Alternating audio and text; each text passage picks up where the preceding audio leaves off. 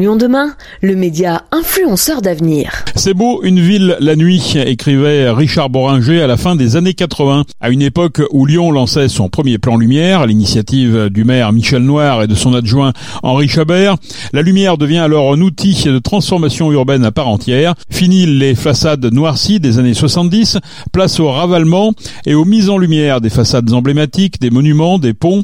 Au début des années 2000, Gérard Collomb adapte ce plan lumière avec les premières considérations environnementales consécutives au protocole de Kyoto. C'est donc une phase 3 qui s'ouvre aujourd'hui pour le plan lumière de la ville de Lyon. Grégory Doucet, l'actuel maire de Lyon. Avec ce troisième plan lumière, on va plus loin, on garde cet esprit, bien de travailler sur la, la qualité de la lumière, bien évidemment, sur l'esthétique, c'est fondamental. On va plus loin en matière de prise en compte eh bien, des enjeux environnementaux, où on fait de la sobriété un axe majeur du plan lumière, bien sûr pour réaliser des économies d'énergie, pour avoir eh bien, euh, un éclairage qui consomme moins, qui consomme mieux aussi, puisque vous le savez, euh, on a déjà 100% de notre électricité d'origine renouvelable ici euh, à Lyon, mais aussi pour tenir, tenir compte des effets de la lumière sur la biodiversité. Le troisième point qu'on ajoute dans ce plan lumière, eh bien, c'est la participation du plus grand nombre. D'abord pour son élaboration, on a été chercher toutes les parties prenantes de la ville, celles et ceux qui produisent ou qui ont un intérêt à ce plan lumière. Ça va bien évidemment euh, des entrepreneurs qui peuvent être à l'origine de points lumineux, mais ça va aussi euh, avec les associations, y compris du secteur culturel, social, qui ont un intérêt aussi euh, à la mise en lumière, à l'éclairage urbain de la, ville. Alors, les associer au moment de l'élaboration du plan, c'est bien, mais tout au long de la déclinaison de ce plan, eh bien, ces acteurs resteront des parties prenantes de ce plan lumière, puisqu'on met en place aussi un dispositif de suivi du plan lumière qui permettra de réaliser, eh bien, tout au long de son déploiement, sur la, quinzaine d'années de son déploiement euh, les ajustements qu'on jugera nécessaires. Les enjeux de sobriété énergétique sont aujourd'hui pris en compte pour faire évoluer le plan lumière. Ce dernier comprend aujourd'hui 370 mises en lumière. Certaines, notamment les plus anciennes, vont devoir subir une petite mise à jour. L'objectif étant d'abord de faire baisser la consommation énergétique sans rien concéder à la qualité de l'éclairage. Ne pas faire plus mais faire mieux, comme l'explique Sylvain Godino, adjoint au patrimoine et à la transition que nous avons rencontré. Les illuminations aujourd'hui c'est 370 sites qui sont à la fois des monuments historiques, euh, églises, euh, hôtels de ville, euh, grands bâtiments culturels, etc., mais aussi des, places, des ponts, hein, donc des, espaces publics. On peut considérer qu'on a atteint un plateau aujourd'hui dans la mise en valeur des, marqueurs lyonnais du patrimoine. Donc c'est pour ça qu'on n'a pas d'annonce fracassante à faire sur une nouvelle basilique de Fourvière. Si vous en trouvez une autre, moi je suis intéressé, mais aujourd'hui il n'y en a qu'une.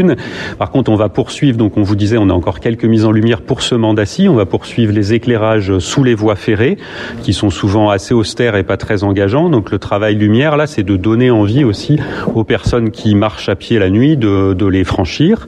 Euh, donc ça, on, vient de faire le, le, passage sous le pont Stalingrad. On en a encore trois prévus pour ce mandat. Et puis dans les monuments historiques, on a euh, la, la, chapelle de l'Hôtel Dieu qui sera prochainement aussi mise en lumière.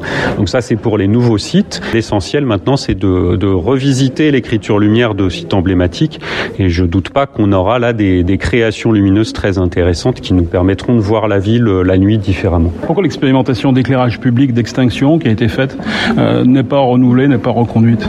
Alors le, le, bilan de l'expérimentation, c'est qu'on a beaucoup appris comment fonctionnait notre notre réseau lumineux euh, d'éclairage public et on en a conclu qu'aujourd'hui la solution d'allumage et d'extinction était euh, trop grossière pour être pérennisée dans le temps, c'est-à-dire qu'aujourd'hui on a 12 postes sources Enedis qui sont les points d'allumage ou d'extinction euh, de tout le réseau d'éclairage public de la ville, mais aussi des communes limitrophes. Et on peut difficilement se permettre d'éteindre des rues de communes voisines sans, euh, sans leur accord. Donc on n'a pas un système pilotable, ce qui veut dire qu'on ne peut pas faire des solutions que nous ont largement proposées les habitants, comme euh, éteindre les quartiers résidentiels, mais pas les axes circulants qui les desservent, euh, éteindre les quartiers résidentiels, mais pas euh, la place centrale, allumer un lampadaire sur deux, toutes ces solutions-là, on les a regardées, elles ne sont pas techniquement faisables.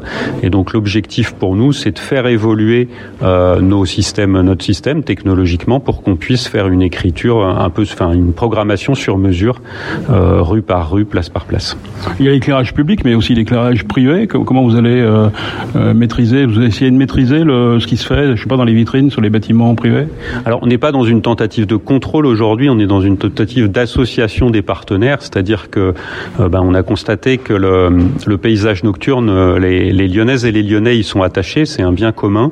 Et aujourd'hui, certains acteurs privés se rendent pas forcément compte qu'ils amènent parfois des, des, mises en lumière qui sont dissonantes dans le paysage par rapport au, au reste du plan lumière. Donc la première chose, c'est de se parler, hein, de les réunir, de, de partager ça, d'avoir des recommandations faites par des professionnels de la lumière qui aident les acteurs privés euh, à s'emparer du sujet et, euh, et, à y participer. La nature en ville va s'y retrouver. On parle souvent de l'influence de la lumière justement sur, euh, sur la biodiversité. Ça, c'est effectivement un nouvel enjeu qui rentre dans le plan lumière, hein, l'enjeu biodiversité, mais je dirais aussi santé humaine, parce que plus ça avance, plus on se rend compte que le fait de dormir dans des pièces éclairées est très mauvais pour la qualité du sommeil. Hein. On a des, des, des hormones qui sont moins produites quand on est quand on n'est pas dans le noir, donc il y a un effet sur la santé humaine aussi qui est, qui est certain.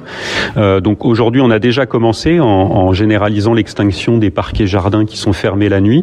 Euh, et on va continuer à y travailler, notamment avec la métropole qui est en train de, de définir la trame verte et bleue. Donc on va faire attention à ce que nos, euh, notre éclairage public, nos illuminations ne viennent pas euh, perturber euh, inutilement la, la, faune et la flore.